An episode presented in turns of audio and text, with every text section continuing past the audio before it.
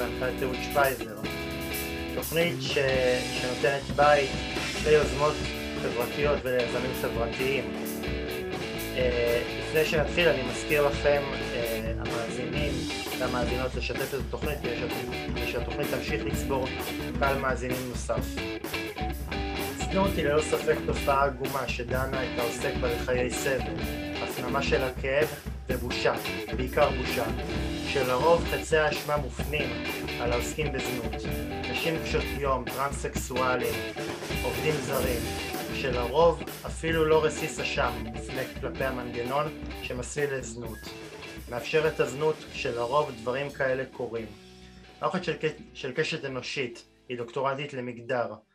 עבודת הדוקטורט יוצאת מנקודת מבט פסיכולוגית ובוחנת יחסים ראשוניים של נשים בזנות ויחסים עם צרכני הזנות.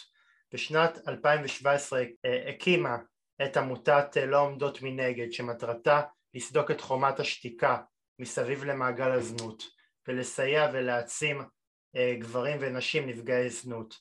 אני נכנסת לתוך הוואקום שמשאירות משרדי הממשלה ונותנת לאותם נפגעים עזרה סוציאלית, טיפול רפואי, הסעה וליווי. שלום רב למייסדת המיזם המיוחד הזה, נעמה גולדברג. שלום וברכה. היה מדויק עד כה? לגמרי. כן, הכל נכון. כן, כן. אז מה שלומך? אני בסדר. מנסה להתמודד עם הכמויות עצומות של ביקוש ופניות שמגיעות ללא עומדות מנגד. הכמויות שמגיעות אלינו הן overwhelming. זאת אומרת, אם בהתחלה פנתה אישה פה, אישה שם, אז היום זה עשרות רבות מדי שבוע פניות חדשות שצריך לתת להן מענה. נעמה, נכון להיום, כמה נשים וגברים יש היום בתוך מעגל הזנות? זה מאוד קשה לקבוע אומדנים. אני יכולה להגיד לך שהיה איזשהו סקר של משרד הרווחה ב-2014-2016, שקבע אומדן של כ-12,000, בעיקר נשים, זאת אומרת מעל 90% נשים במעגל הזנות. הסקר הוא אומדן מאוד מאוד קשה למאוד תופעות שהם לא, הם בתת דיווח, זאת אומרת מי ידווח על זה. אבל הוא נותן איזושהי תפיסה. אני יכולה להגיד לך שבעולם, על פי כל מיני דיווחים של מדינות, וחלק מהמדינות משתפות מידע וחלק לא, מדובר על בערך 42 מיליון בני אדם, ולמעלה מ-80% נשים ונערות במעגל הזנות. זאת היא תופעה שקשורה לנשים. בדרך כלל, יש גם גברים בזנות כמובן, וטרנסקסואלים וכולי, אבל טרנסג'נדרים, אבל היא בדרך כלל סיפור של נשים, של פגיעות בנשים. כן. האמת היא שהטבלה והסטטיסטיקה לא משקרות במקרה הזה, ובאמת יש הרבה יותר נשים בתחום הזנות. אני תכף אגיע גם להבדלים האלה בין זכרים לנקבות בשוק הזנות. ואני, קודם כל נעמה, אני הייתי רוצה לדעת איזה פצע מחוללת הזנות בנפשם של הקורבנות, חוץ מהרגשה שהגוף שלהם מחולל וחשוף ליצרים הכי נלוזים של הזולת. בספרות המחקרית, וגם אנחנו רואות את זה בעמותה, זנות מסבה נזקים עמוקים. זאת אומרת, זנות זה טראומה מינית. מעט מאוד נשים צולחות את זה בלי לשלם איזשהו מחיר נפשי. שלא נדבר על הקלון החברתי שמגיע, כן, לאישה בזנות, יחד עם העיסוק בזנות. במילים אחרות, יש כאן מה שנקרא חוזה פראי, זאת אומרת, בין האישה לבין צרכן הזנות, זאת אומרת, הוא משלם, מקבל שירותי מין, והיא משלמת הרבה יותר, משלמת בעיקר בנפשה. מעטות אנשים שיכולות להחזיק מעמד בעיסוק הזה בלי לסמם את עצמם, או בלי להיות דיסוציאטיביות, וכמובן שלם מחיר אחר כך להיות מאוד, כל הסימנים של מה שנקרא PTSD, זאת אומרת, הפרעות חרדה, הפרעות שינה, הפרעות אכילה, הפרעות סומטיות, דיכאונות וכו'. כי הגוף האנושי, הנשי, גם הגברי, לא בנוי לקיום יחסים בלי לפחות מעט משיכה. וזה משאיר את זה, זה יוצר פצע. ויחד עם זה יש כמובן הרבה מאוד הפרעות נלוות, זאת אומרת, אם אני דיכאונית, אז אני לא יכולה לרדת מהמיטה, ואני לא יכולה לתפקד, ואני לא יכולה לנהל את החיים שלי כמו שצריך. אני נהיית חדלת פירעון בבנק, אני מתקשה לתפקד, אני מתקשה לבשל, אני מתקשה להחזיק בית, זאת אומרת, הדברים האלה משפיעים על כל החיים, העדוות משפיעות על כולם, קשה מאוד לצלוח את הזנות בלי מחיר, קשה מאוד. תודעת נעמה, רק בשביל להסדיר את היחסי מראיין בינינו, אני רק אגיד שאני לא כל כך מכיר את תופעת הזנות, אז אני למעשה אתם שפונה למורב מה שנקרא בתחום הזה. נדמה לי שהרבה פעמים בתחום הזנות המכה היא כפולה, כי מצד אחד אתה גם מתעסק במקצוע שהגוף שלך מחולל בו על בסיס יומיומי, זאת אומרת אתה הרבה פעמים מכניס, אתה יכול להכניס למיטה גבר שהוא אלים ומתעלל ואביוזיב, ואתה צריך באיזשהו מקום לטענות מערכת יחסים של תן וקח איתו, ומצד שני גם היחס כלפי זונות זה יחס מאוד מאוד משפיל, מתעלל, גם אנשים האלה הרבה פעמים עושות את זה כי אין להם ממש הרבה ברירות, אז אני מתאר לעצמי שהמכה היא כפולה במקרה הזה. נכון, כאילו מה שאנחנו רואות או פוגשות בשטח זה נשים שבאמת נדחקות לעשות את זה, או מוסללות לעשות את זה, או חושבות שהן לא יכולות לעשות שום דבר חוץ מזה, כי הן עושות את זה מגיל מאוד קטן. זו תופעה שהיא מורכבת, זאת אומרת, אבל ללא ספק המחירים הם תמיד שם, הם תמיד שם. לא ראינו אישה שלא שילמה מחיר על זה, לא ראינו. אישה או גבר בזמן. כן. נעמה, אז כיצד דת דוקטורנטית למגדר, ואני יודע שניהלנו על כך מריבות בתחילת הרעיון. מריבות חלילה. לא, אני אומר את זה בציניות. חלילה לא מריבות, אני אף פעם לא רב עם מרואיינים, והמריבות הן רק... אינטלקטואליות, כן. אוקיי. מתגלגלת לחקור, איך את מתגלגלת לחקור ולהתעסק בתופעת הזנות כאן בארץ? האמת שזה קרה במקביל לפעילות האקטיביסטית שלי, זאת אומרת, התחלתי לסייע לנשים במעגל הזנות, ואמרתי לעצמי במקביל שאני, כי זה לא הרקע שלי, אני לא עובדת סוציאלית, ואני לא...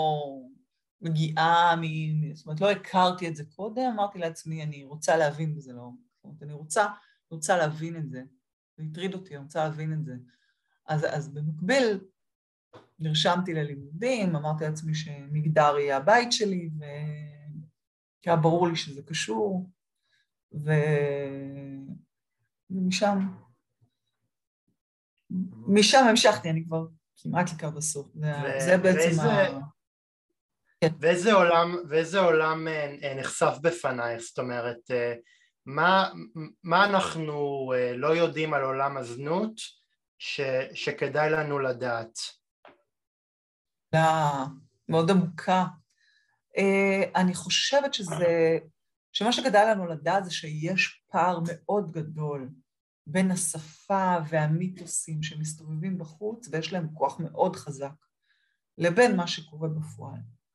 זאת אומרת, המיתוסים והשיחה עם האדם הסביר ברחוב, כן, יהיו שהן עושות מלא כסף, כן, אז חבר הסביר לי שהן מרוויחות משכורות של מנכ"לים, ויש דבר כזה נערות ליווי נוצצות, ויש סטודנטיות שנהנות לממן את הלימודים שלהן ככה,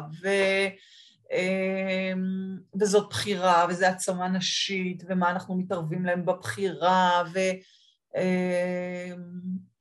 ויש זנות צמרת, כאילו, ויש נערות ליווי, גם השפה, כאילו, מאוד מאוד משמרת את הפגיעה, שבפועל לתעשייה נצלנית, אף אחת אין בה שום גלוריפיקציה, אף אחת לא יוצאת ממנה טוב. אני לא מכירה אנשים שעשו מכה כלכלית לטובתן מהסיפור הזה, רק יצאו בשן ועין. הרבה מאוד, לא אגיד כל, אבל הרבה מאוד נשים מתגלגלות לזה. גם נראה לי שיש פה איזשהו, סליחה. כן, לא, דבר, כן. סליחה. גם נראה לי שיש פה איזשהו חוסר דיוק משווה, כי מי שמרוויח מזה זה הסרסרים למיניהם בזנות, זה לא הזונות עצמן. זה לא אנשים, אנחנו לא קוראות להם זונות, אלא אנשים בזנות. גם אם הן מרוויחות, ואין סרסור, לא תמיד יש סרסור, גם אם הן מרוויחות, ומרוויחות אפילו לא רע, המנגנונים שגורמים לאישה להישאר בתוך עולם הזנות הם כאלה, שהיא לא תצליח ברוב המקרים לשמור על הכסף. זאת אומרת, זה בדרך כלל ילך על ניסיון להלחש את עצמה, כדי לא להיזכר בכל החוויות, זה או ילך על סמים, או ילך על בזבוזים. אני ממש לא מצליחה לראות נשים ששילמו חובות גדולים דרך הזנות, או רכשו בית, או... זאת אומרת, זה לא משהו, זה לא איזה כסף שאת עושה, שוב, כמובן שיש יוצא דופן, אני לא מכירה את כל המקרים בעולם, אבל האלה שנתקלתי בהם, נתקלתי כבר במאות, לא נשים שהצליחו, זה לא sustainable, זאת אומרת, זה לא כסף שהוכיח את עצמו. שאפשר היה לשמור עליו, כי הוא מגיע עם מחיר, ועל המחיר צריך לשלם. זאת אומרת, אם הוא מגיע עם דיכאון, אם הוא מגיע עם אי תפקוד, אם הוא מגיע עם צורך בפיצוי, אז הוא לא משהו שאת יכולה להרים איתו את הראש אחר כך. זאת אומרת, וזה חלק מהבעיה. וגם להגיד, וזה אולי, התחלתי להגיד קודם, שהרבה מאוד נשים מגיעות לזנות מרקעים מאוד קשים. זאת אומרת, זה תחום שמושך עליו יותר מכל תחום אחר. נשים מרקע מאוד מאוד מאוד לא טוב, פתולוגית, כאילו משפחתית פתולוגית. אני לא מדברת על עוני, כן? עוני הוא לא סיבה יחידה לכניסה לזאת. אני מדברת על מצבים של משפחות לא מתפקדות, רקעים לא מתפקדים, המון פגיעות מיניות מוקדמות בילדות, המון הזנחה הורית, המון אלימות פיזית. זאת אומרת, זה נשים שאיבדו את ההגנות שלהן מגיל צעיר באופן יחסי, ולכן הן חשופות יותר לפגיעות, ולכן הן מוסללות הרבה פעמים לזנות, לכן הן מוצאות את עצמן בשדות האלה של הזנות. את לא נכנסת לזנות שאת אישה בת 40, זה סביר להניח שלא יקרה. נכנסת לזנות שאת אישה כשאת קטינה. עכשיו, איך קטינה מגיעה לזנות? היא צריכה להגיע מרקע לא שמור, לא מוגן, לא מוגן רגשית, אני לא מדברת על לא מוגן פיזי, לא מוגן רגשית, מוזנה, הזנחה, ואנחנו רואות את זה כל הזמן. זאת אומרת, גם נשים שאומרות, אני בוחרת, אני עושה מה שרציתי, אני זה, אני מועצמת, אני פה, אני שם. אז שואלים אותם, מתי בפעם הראשונה קיימת יחסי מין ובאיזה נסיבות, אז זה תמיד יהיה underage, ותמיד יהיה בנסיבות מחמירות, זה תמיד יהיה בתקיפה, זה תמיד יהיה בפגיעות, שלא כל הנשים, אבל זה סיפור מאוד מאוד חזק, זאת אומרת, אחוזים ניכרים וגבוהים של נשים שנמצאות בזנות מגיעות מרקעים כאלה. וצריך לקחת את זה בחשבון. כשבאים לאישה בזנות, צריך לדעת שזאת ההיסטוריה שלה, אז האם באמת יש שם איזו בחירה והעצמה גדולה? נראה שלא. גם ברוב המקרים, נשים שבעצמם באו מבית הן מאוד מאוד אביוזיב, מתעלל, אז גם כשהן יוצאות לרחוב והן יוצאות לבקש את מטה לחמן, אני מתאר לעצמי שהאלימות נמשכת. זה לא שיש איזשהו חיץ בין החיים בבית שהם איומים ונוראים לחיים בחוץ, זה חיים נוראים של השפלה ואלימות, ואלימות כל הזמן. א', אתה צודק, אבל חשוב לדייק, היום הזנות שינתה את פניה. זאת אומרת, אנחנו כאילו מדמיינים, אנחנו הדור שמדמיין זנות רחוב, אבל היום רק 17% מהזנות היא זנות רחוב. רוב הזנות היא זנות רשת. זאת אומרת, היום נערות ונשים צעירות לא יצאו, יעמדו ברחובות. זאת אומרת, זה פחות. זה לא שזה לא... היום רוב הזנות היא זנות רשת. זאת אומרת, היא רובה כדי למצוא לקוחות, אני לא צריכה לעמוד ברחוב, אני לא צריכה ללכת לבית בושת, אני יכולה למצוא אונליין. כן, יש אתרים ייעודיים, יש קבוצות טלגרם, יש סרסור בתוך הרשת, וזה מקשה, זה מצד אחד כאילו יותר בטוח, כן, כי לא עומדת ברחוב, בגשם, בקור, כן. מצד שני, זה לא פחות נורא, כי זה מאוד מקשה על ארגוני סיוע, לסייע, זה מאוד קל להסתיר את זה, זה מאוד קורץ לנערות, זה ממלכד, אז קודם כל חשוב לי להגיד את זה. עכשיו לגבי הבית, לפעמים הרחוב הוא יותר בטוח מהבית, זאת אומרת הרבה מאוד נשים אמרו לי, וזה אחד הדברים שנורא מעניינים, שהרבה מאוד נשים מגיעות לזאת כי הן בורחות מהבית. הבית הוא מקום לא בטוח. אז הרבה מספרות שהן ברחו מהבית ובחוץ מחיכה להן. אז הרחוב הוא מקום מסוכן. הרחוב כמטאפורה, זה לא חייב ממש להיות רחוב, כן? זה יכול להיות שאני בורחת מהבית שלי, לישון אצל כל מיני גברים אחרים, גברים מבוגרים שמציעים לי, בואי תשני אצלי. בתמורת זה כמובן יש את עסקת הזנות, אבל זה כאילו עוד מקום לעסוק בו בזנות, זה עוד זירה. נעמה, מה ההסתברות שלך להידרדר לזנות ככל שהרקע המשפחתי והכלכלי שלך הוא יותר רעוע וקשה, והאם המצב הזה הוא למעשה מעגל אימה שמזין את עצמו? בדיוק קראתי על זה, זה מחקר של משרד הרווחה אבל לא צריך, באמת שלא צריך מחקרים, אפשר ככה לראות את זה פשוט. ככל שהבית הוא יותר רעוע, ככל שאין דמויות של מבוגרים ששומרות עלייך ונותנות לך קרינג, כאילו במובן העמוק של המילה, את יותר חשופה, את הרבה יותר חשופה להגיע לזנות, זה מאוד מאוד פשוט. ככל שזה קורה פחות, את פחות. עכשיו, זה לא אומר שנשים, יכול להיות שבאופן תיאורטי יש נשים מרקע סביר וטוב ואוהב שמגיעות לזנות. אני לא אומרת שזה לא קיים. יכול להיות שהם הגיעו לזנות, לא יודעת, מתוך סקרנות או מתוך איזו גלוריפיקציה של הדבר הזה, אבל הסיכויים הם פחות. רוב הסיכויים שאת תגיעי לשם כי את מגיעה מבתים. גם יש לך חסך מאוד גדול של תשומת לב ואהבה מהבית, גם הבית נניח פוגע, גם נניח את ענייה ופתאום יש לך כסף. יש בזה דברים שהם מאוד אפילינג, הם מאוד מושכים, כן, אז זאת אומרת, זה בדרך כלל מולטי-פקטוריאלי, אבל הסיכוי שזה יקרה לך, כשאת מגיעה אמריקאים קשים, הוא פשוט מאוד מאוד גבוה, לנערות הוא בטח מאוד גבוה. אבל זה לא אומר שלא יכול לקרות אחרת, זה גם חשוב להגיד. וגם כמובן ככל שאת צעירה, אני חושבת שככל שאת מבוגרת, גם הביקוש יורד, מה לעשות. וגם נשים מבוגרות יותר, אם עברו דברים בחיים, ולא יודעות שיש עוד אפשרויות חוץ מזנות. יודעות על הדימוי שלהם שהן מסוגלות עוד דברים. זה לא סתם שנשים, שקטינות מגיעות לזה, אוקיי? וחשוב שנבהיר שזה גם לא גזרת גורל, אפשר גם להיוולד בבית מתעלל במסגרת שהיא לא תומכת ולא מעצימה, ועדיין לא להידרדר לזנות. זה לא גזרת גורל, וזה לא, זה גם, אתה יודע, בכלל בני אדם, במדעי החברה והפסיכולוגיה שלנו היא מסובכת, זה לא אחד מביא לשתיים, זה לא כזה, אתה יודע, זה לא מתמטיקה. יש כאן הרבה מאוד גורמים שצריכים לשחק,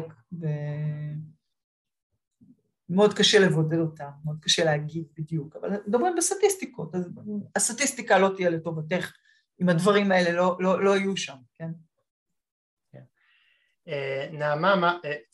נעמה, למעשה הזנות בישראל אסורה, וישראל אוסרת אין סחר בזנות ואין עיסוק בזנות, ורציתי לשאול, באיזה אזורים של הארץ העיסוק הזה עדיין תקף, ולמה יש קושי מצד רשויות החוק לשים עליו את היד?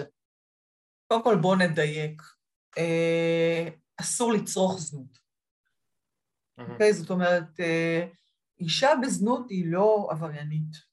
אי אפשר להעמיד אותה לדין. זה חשוב להגיד, לפני כשנתיים עבר חוק שבעצם אסר על צרכני הזנות לצרוך זנות, אבל הוא לא עושה שום דבר, החוק לא בא כנגד האישה, בניגוד למשל לארצות הברית, ששם האישה נחשבת לא מוסרית, והיא נעצרת, בישראל זה לא המצב, לשמחתי הרבה. זה לא אומר שנשים לא יכולות להיפגע מהמשטרה, כן? זה הרבה פעמים קורה, אבל הן לא עברייניות. זה חשוב להגיד. אתה אומר באיזה אזורים? בכל הארץ, בכל מקום, בכל עיר, בכל מושב. יש זירות זנות, אתה יודע, יותר תוססות, כן? אני אחיר אילת ובתי המלון שלה. תל אביב, כן? יש רחובות מסוימים, או יש אזורים מסוימים של בתי בושת מפורסמים, אבל זה קיים בכל מקום. האכיפה היא רק התחילה, וגם אני לא חושבת שהיא מאוד מאוד תצליח, אני חושבת שזה תמיד יהיה. החוק, יש לו איזשהו, הוא כאילו מסמן לנו האזרחים שיש כאן, שזה משהו לא רצוי, אבל אני לא יותר מדי בונה על זה שזה יפסיק את זה, זה לא יפסיק. ובעיקר שהזנות היא זנות רשת, נורא קשה לאתר אותה, נורא קשה לגלות אותה. כן, אם אתה ואני נקבע פגישה, מי יעלה על זה, מי, אתה יודע, אנחנו נעלה מסוקים לאוויר, וזה בכלל לא, בכלל לא עובד ככה.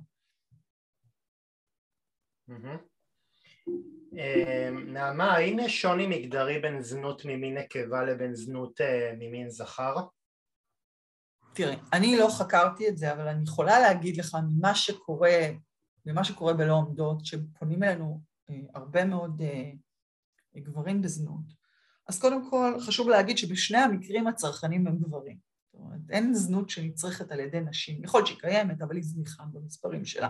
זאת אומרת, זה או הקהילה הלהט"בית צורכת זנות, גברים אחרים, או גברים צורכים נשים. אז קודם כל הפוגעים הם גברים. מה שבשני המקרים הגברים והנשים בזנות הם טראומטיים, זה אנחנו ראינו לגמרי. זאת אומרת, גם גברים בזנות הם טראומטיים, כתוצאה מהזנות. הזנות אצל הגברים יותר מאופיינת בזה שהם יותר צעירים. נשים בזנות יכולות לעבוד עד גיל מאוד מאוד מאוחר, כאילו ממש, כאילו ראיתי נשים בזנות בשנות ה-60 לחיים, גברים בזנות יש להם תו תקן גילאי מאוד מאוד מסוים, זאת אומרת, ממש לא... כאילו, ככה עד שנות ה-20 לחיים, וזהו, הם לא יכולים לעבוד מעבר לזה. בעיקר היום, אני יכולה להגיד שאני רואה המון נערים או צעירים מהשטחים או ביישובים ערביים, שבורחים בגלל רדיפה של היותם הומוסקסואלים, הם מגיעים לאזור המרכז, הם מגיעים אפילו, בורחים מהשטחים לתוך ישראל, נרדפים על ידי המשפחות שלהם או על ידי החברה שלהם, הם לא יכולים לעבוד כאן, הם לא זכאים לכלום, והם מאוד אומללים, והדרך שלהם להציל את עצמם ולקיים את עצמם זה דרך הזנות. זה מאוד כואב. את מדברת על ערבים להט"בים? כן, כן, זה אנחנו רואות הרבה מאוד. אבל גם אני רואה, יכולה להגיד לך להט"בים מהחברה החרדית גברים, זאת אומרת, אני רואה גם את זה. סביר להניח שאלה, זאת אומרת, שוב, זו אוכלוסיות בסיכון שימצאו את עצמם יותר חשופות לזה. אני שואל אותך נעמה אם פה הטריגר לעיסוק בזנות זה באמת נטייה מינית, את יודעת, חברות פטריארכליות שבהן יש יותר טאבו על נושאים של נטייה מינית, אנשים למעשה מוצאים את המזור שלהם בתחום הזה, כי באמת החברות שבהם הם צומחים מדכאות את הנטייה המינית שלהם, ואז למעשה הם בורחים מהמסגרת הזאת אל חיק הזנות. אז אני אומרת, זה קיים, אני לא יודעת אם זה קיים יותר מהממוצע, זאת אומרת, אני חושבת שזה ההסבר להרבה מאוד נערים ונערות שעוסקים בזנות, לא רק, זאת אומרת, חשוב לי להגיד. גם יש ישראלים, אתה יודע, מחברה שהיא חילונית ומקבלת שעוסקים בזנות. שוב, הסיבות הרגילות, אני לא יודעת על זה מספיק. כן. טרנסקסואלים למשל. הטרנסים, הטרנסיות טוענות, טוענות, ואני חושבת שבמידה רבה של צדק, שהן פחות עם אפשרויות תעסוקה מאנשים שהם לא טרנסים, שהם סיסג'נדריות, ואני ראיתי את זה ממש ככה, אני חייבת להגיד, אני הרבה מנסה לעזור לטרנסיות למצוא עבודה, וזה לא פשוט, זה לא פשוט. ואז בעצם כאילו האופציה היחידה שיש להם היא לעבוד בזנות, אבל הם גם ניזוקות מזה, זאת אומרת, הם גם נשים טרנסיות חוות את הטראומה מהזנות, זאת אומרת, הם לא יכולות, זאת אומרת, זה שהן צריכות איזה, זה שזה אולי אחת האופציות היותר נגישות להן, לא הופכת את זה לפחות טראומטי, זאת אומרת, הן גם חוות איזה טראומות שקשורות בקיום יחסים עם אנשים זרים, שאין אליהם משיכה. אבל אחוזי העיסוק של הזנות אצל הטרנסים באופן יחסי לכמות שלהם היא גבוהה. זה לא כל הטרנסיות עושות זנות חלילה, אבל הכמות היא גבוהה, והטענה היא שלהם היא ששוב נגישות נמוכה מאוד לעיסוק לעבודות אחרות. נעמה, רשת הביטחון שאמורה לסייע לנשים העוסקות בזנות לוקה בחסר, ולרוב החברה מנדה נשים וגברים שעוסקים בזנות. רציתי לדעת איזה פתרון היית רוצה לראות ביחס לטיפול באנשים שניצלו מזנות, והזנות היא המקור הפרנסה העיקרי שלהם, אבל מצד שני גם מקור ללא מעט צרות.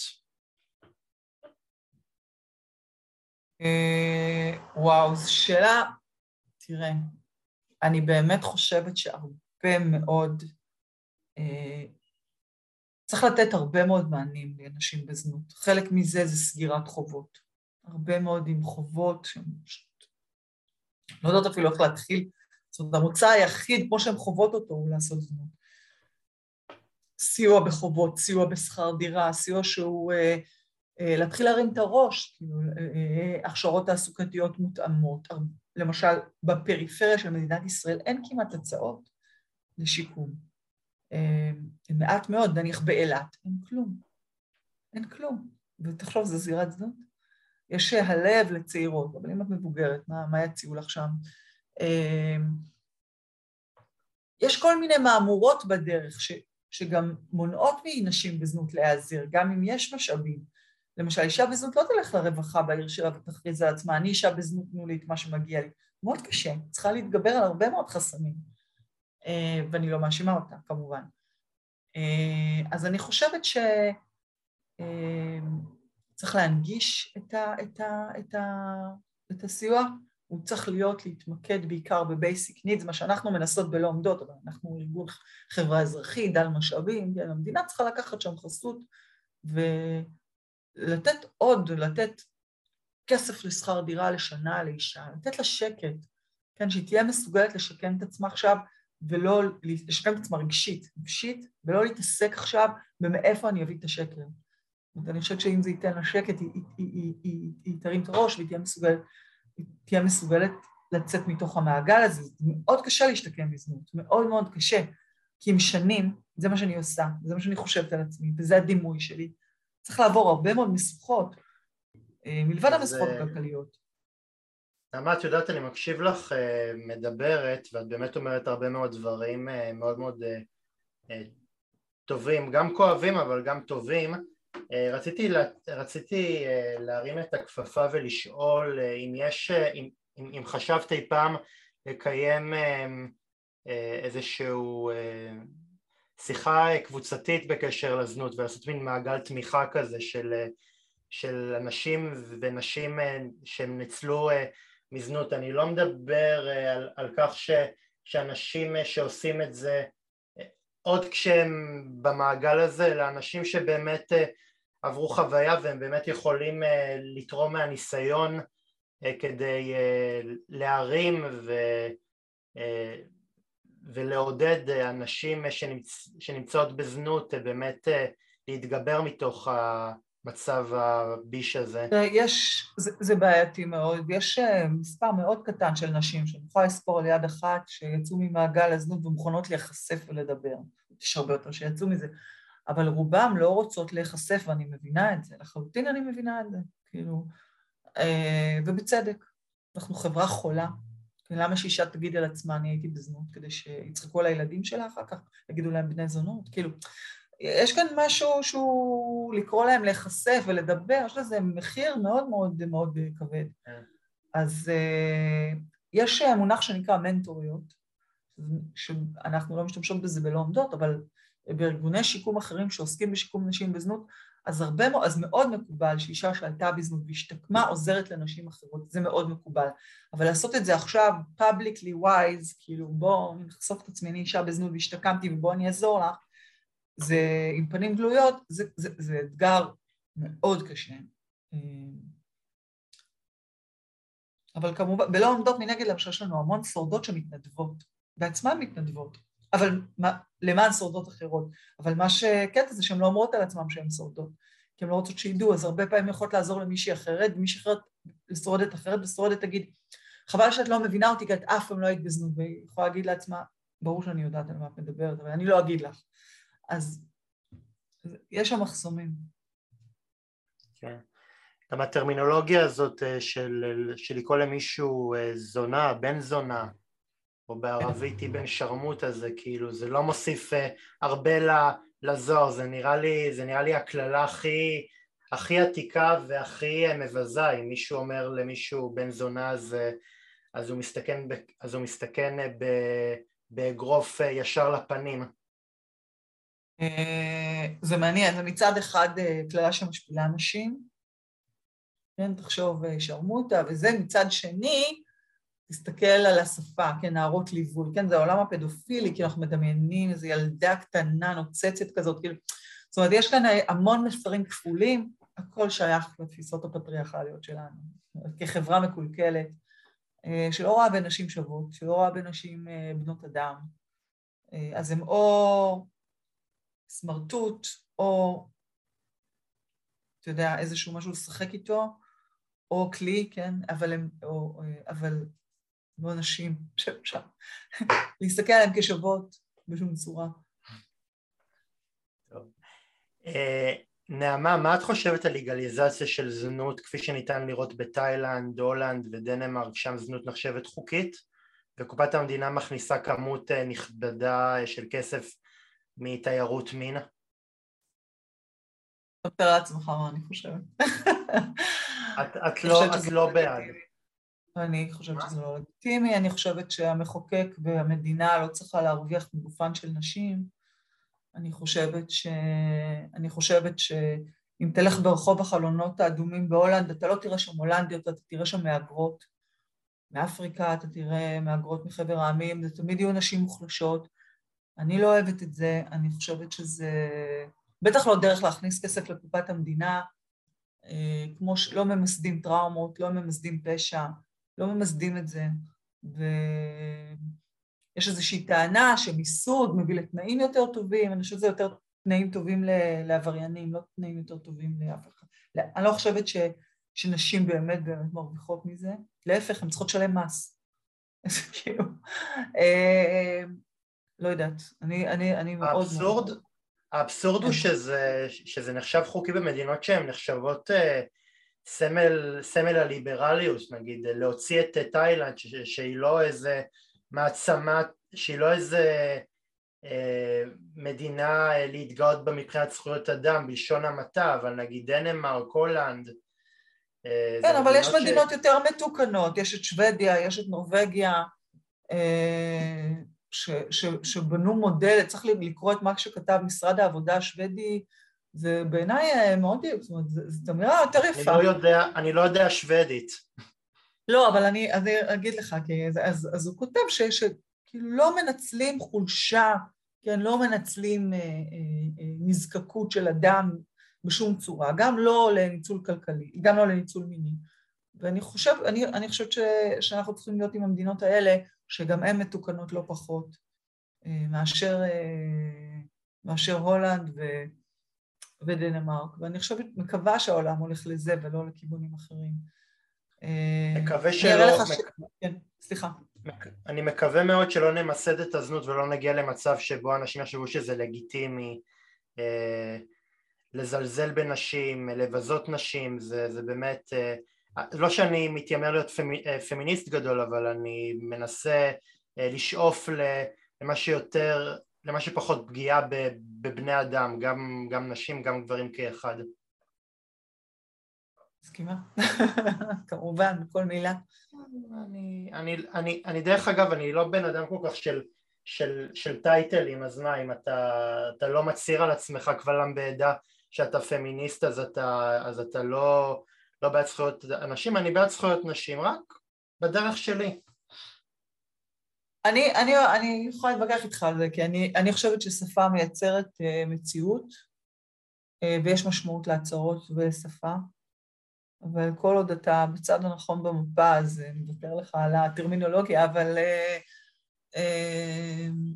גם אתה יודע, יש נשים שיכולות להגיד לעצמו, אני פמיניסטית, ובשם הפמיניזם, אז אני חושבת שזכות האישה על גופה, היא לכך, אם אישה רוצה לעסוק בזנות, אנחנו נאפשר לה וניתן לה, ולא נמנע ממנה, ונעודד אותה, וכולי וכולי. כן, אבל יש רוצה ויש צריך, זה לא העינוח. מה? נכון. בגלל זה, כאילו בוא נתמקד בפועל, בדעות שלנו, והדעות שלנו, שלך ושלי, הם אותו דבר, זאת אומרת, אנחנו שאנו חושבים, שזה לא לגיטימי לצרוך אדם, ולצרוך אישה, ולצרוך פורקן מיני,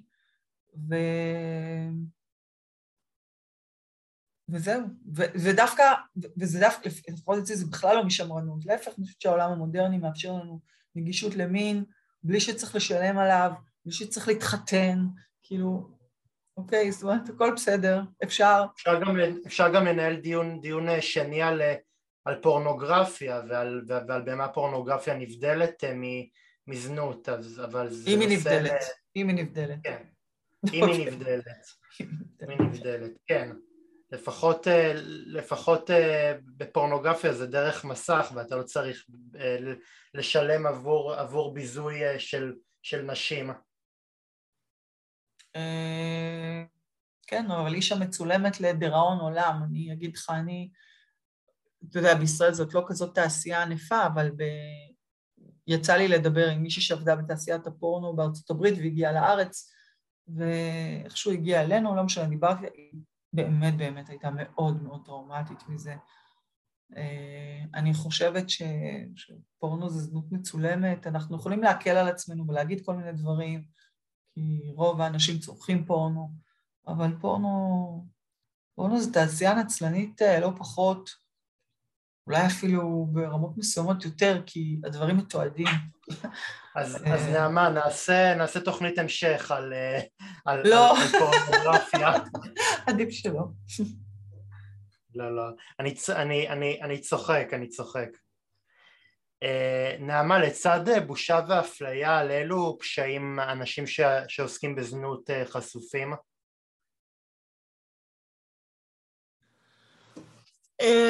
אני חושבת שלכל המחיר שהזכרתי קודם, המחירים הנפשיים הם לא מחירים של מה בכך, זאת אומרת, עם חתיכת אתגר חיים להתמודד, אם יש לך PTSD, אם יש לך זה צריך להתמודד עם זה, עם דימוי עצמי דיברנו, נכון? עם אי תפקוד, עם חוסר, בכלל תחשוב, אם אני כקטינה התחלתי לעסוק בזנות, ועכשיו אני כבר אישה מבוגרת, אז אין לי מיומנויות עבודה אחרות, אני נפלטתי מעולם התעסוקה, אני לא יודעת איך נכנסים, אני לא יודעת איך מקיימים אותו, לא יודעת איך הדברים עובדים, הקשרים שלי החברתיים הם קשרים מאוד מוגבלים, כן, לי אמרה פעם אישה בזנות, את לא יכולה לסדר לי עבודה אחרת, כאילו שהתחלנו לדבר כזה, אישה שאני מאוד חבבת, את לא יכולה לסדר לי, כי אני לא יודעת איך מתנהגים בעבודה אחרת. מי החברים שלי? הפקידה בבית בושת, האיש שעושה את זה לידי, הסרסור, אני לא יודעת לדבר עם אנשים נורמליים, על נושאים נורמליים, כאילו, אתה יודע, זה מיומנות, והמיומנות הזאת, אחרי כל כך הרבה שנים בזנות היא איננה, צריך לרכוש אותה, צריך לדעת אותה, זה לא כזה פשוט, אז אפילו תיקח את זה. העובדה שהרבה מהן, כן, עוסקות בזה בלילה וישנות כל היום. אז תחשוב שכל השעון הפוך. אפילו דברים כאלה צריך להתחיל להתארגן על החיים אחרת. זה אתגר, צריך להתגבר על הרבה מאוד מחסומים, וידע ומיומנות וכישורים ודימוי עצמי ומה לא. נעמה, לקראת סיום, איך באמת הצלח לגרום לקורבנות זנות לזקוף את ראשם ולהתגבר על הכתם של העיסוק בזנות בעברם? אני לא מתיימרת להגיד שהצלחתי לעשות את זה, אני ממש לא שם, אבל אני יכולה להגיד שפונות אלינו הרבה מאוד נשים, אנחנו בלא עומדות מנגד, מאמינות במתן בסתר. אישה לא צריכה להיחשף, היא לא צריכה להגיד אני זונה, אני לי אוכל, היא לא צריכה. זאת אומרת, היא לא צריכה שתהיה פגישה בינה לבין הנדבנית שתיתן לה בגד. היא לא צריכה. ולכן הנשים שפונות אלינו, אנחנו ממעטות כמה שאפשר, לא יהיו פגישות פנים אל פנים, זאת אומרת, הכל יהיה בשיחות טלפון, הכל יהיה, נניח אם אישה ביקשה, לא יודעת, היא ביקשה תנור לחורף, בסדר? אנחנו יודעות מי, ואנחנו כמובן בודקות כל פנייה, אנחנו נניח לה תנור ליד הדלת, היא לא צריכה לפגוש את מי שמפעיל התנור, ואני חושבת שזה קודם כל מאוד הקל על נשים לפנות אלינו ולתת בנו אמון, זה דבר ראשון. דבר שני, אנחנו לא שופטות, הן לא הבעיה, אני חושבת שהצגת את זה נורא יפה בתחילת הפודקאסט, שהן לא הבעיה, הן לא הלא מוסריות. מי שלא מוסרי וצריך להתבייש זה צרכן הזנות, זה הזנאי, לא הן. אז קודם כל, הן שורדות, אנחנו קוראות להן שורדות. כי הן שורדות, מצב מאוד קשה. הן הגיבורות שלנו. וככה צריך להסתכל על זה. ואני חושבת שזה גורם לאט לאט לשינוי תודעתי. אני רוצה לחשוב שיש כאן שינוי תודעתי. אני לא חושב שהעיסוק שלהם מביש, כמו שהמצב שלהם פשוט נורא נורא נורא מביך. תחשבי על זה שאיש או אישה מתפרנסים מכך שבעצם הם מוכרות את גופן בעבור יחסי מין מזדמנים, ומקבלים על זה כסף. זה מצב שהוא מביש. כן. תראה, זה סמנטי, אנחנו יכולים להגיד את זה, אבל החברה שלנו לא רואה את זה כך. החברה שלנו מאוד מבזה, מאוד מבזה אנשים כאלה, אתה יודע, מחר אנחנו יכולים להסכים על זה, אבל בפועל, כאילו, היא זונה, היא שרמותה, אנחנו צריכים לעשות שינוי תודעתי, ממש שינוי תודעתי. ונכון, מצב הוא מביש, שאישה מגיעה למצב כזה, מצב הוא מביש, וזה לא אשמתה.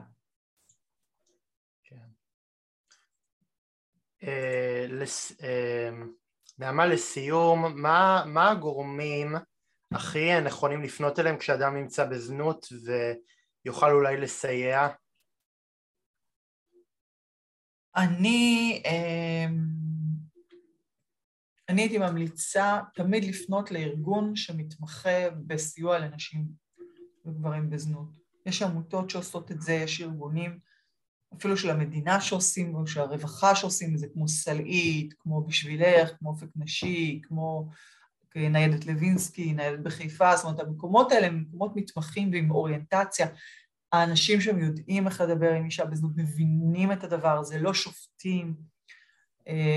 אני חושבת שזו חוויה אחרת לפנות ללא עומדות בטח, זאת אומרת, הארגונים האלה הם ארגונים, אוריינטציה, לאוכלוסייה הזאת, ושם כדאי להתחיל. גם ארגונים שיעזרו במיצוי זכויות ובסיוע רגשי וכולי. אלה הכתובות. אפשר למצוא את הכל באתר כל זכות ולפנות לאחד הארגונים, לאחד או יותר, הופכות את היוצרות, המכללה, כן, כל המקומות האלה, מקומות מתמחים, וצריך להגיע אליהם. זה מה שאני הייתי עושה. עובדים סוציאליים גם לפנות אליהם? תראה, אני אהיה רגע לא פוליטיקלי קורקט, תראה, יש עובדים סוציאליים מדהימים, באמת, משכמם ומעלה, שהצילו נשים בזנות, ויש כאלה שלא מבינים את זה, שלא מבינים את התופעה, שעוד תקועים, לא יודעת. לכן אני מציעה תמיד להתחיל בארגונים שמתמחים בזה, והם יודעים להפנות למי שצריך. זאת אומרת, אם הייתי אישה בזנות שגרה בבת ים, סתם, תקעתי שם, אז הייתי פונה לאחד הארגונים האלה, ושם היו כבר מפנים אותי, כי כדאי מאוד, כי רמות האמון של נשים בזנות בממסד מאוד נמוכה, ורצוי שהחוויה שלהם עם הממסד תהיה חוויה טובה, וכדי שהיא תהיה בטוח טובה, היא צריכה להיות דרך הארגונים. כי אני לא מכירה את האוסית בבת ים, יכול להיות שהיא מעולה, יכול להיות שלא. אני חושבת שצריך להגיע, זאת אומרת, זאת העצה, אני, כחברה, כן? כאילו זה מה שאני הייתי מציעה. זה מה שהייתי מציעה לאישה בזנות. תתחילי שם, שם כבר יכוונו אותך למי שצריך. מילים כדורבנות, נעמה, ובעיקר נשים וגברים כאחד שעוסקים בזנות, תדעו לכם שיש לכם למי לפנות, ובעיקר לא בושה לטפל בטראומה ובפצע ובאמת לצמוח לגבהים נהדרים. וצריך לזכור שזה גם מצב שהוא משתנה ושהוא לא קבוע. נעמה, אני רוצה להודות לך ורוצה להודות לכם המאזינים שהאזנתם לתוכנית קשת אנושית. אם ברצונכם לקחת חלק כמו נעמה בתוכנית, צרו איתי קשר, הטלפון שלי הוא 050-353-1729, ניתן גם במייל eudspizer@gmail.com, ואני אצור איתכם קשר בהקדם האפשרי. תודה רבה ושבת שלום.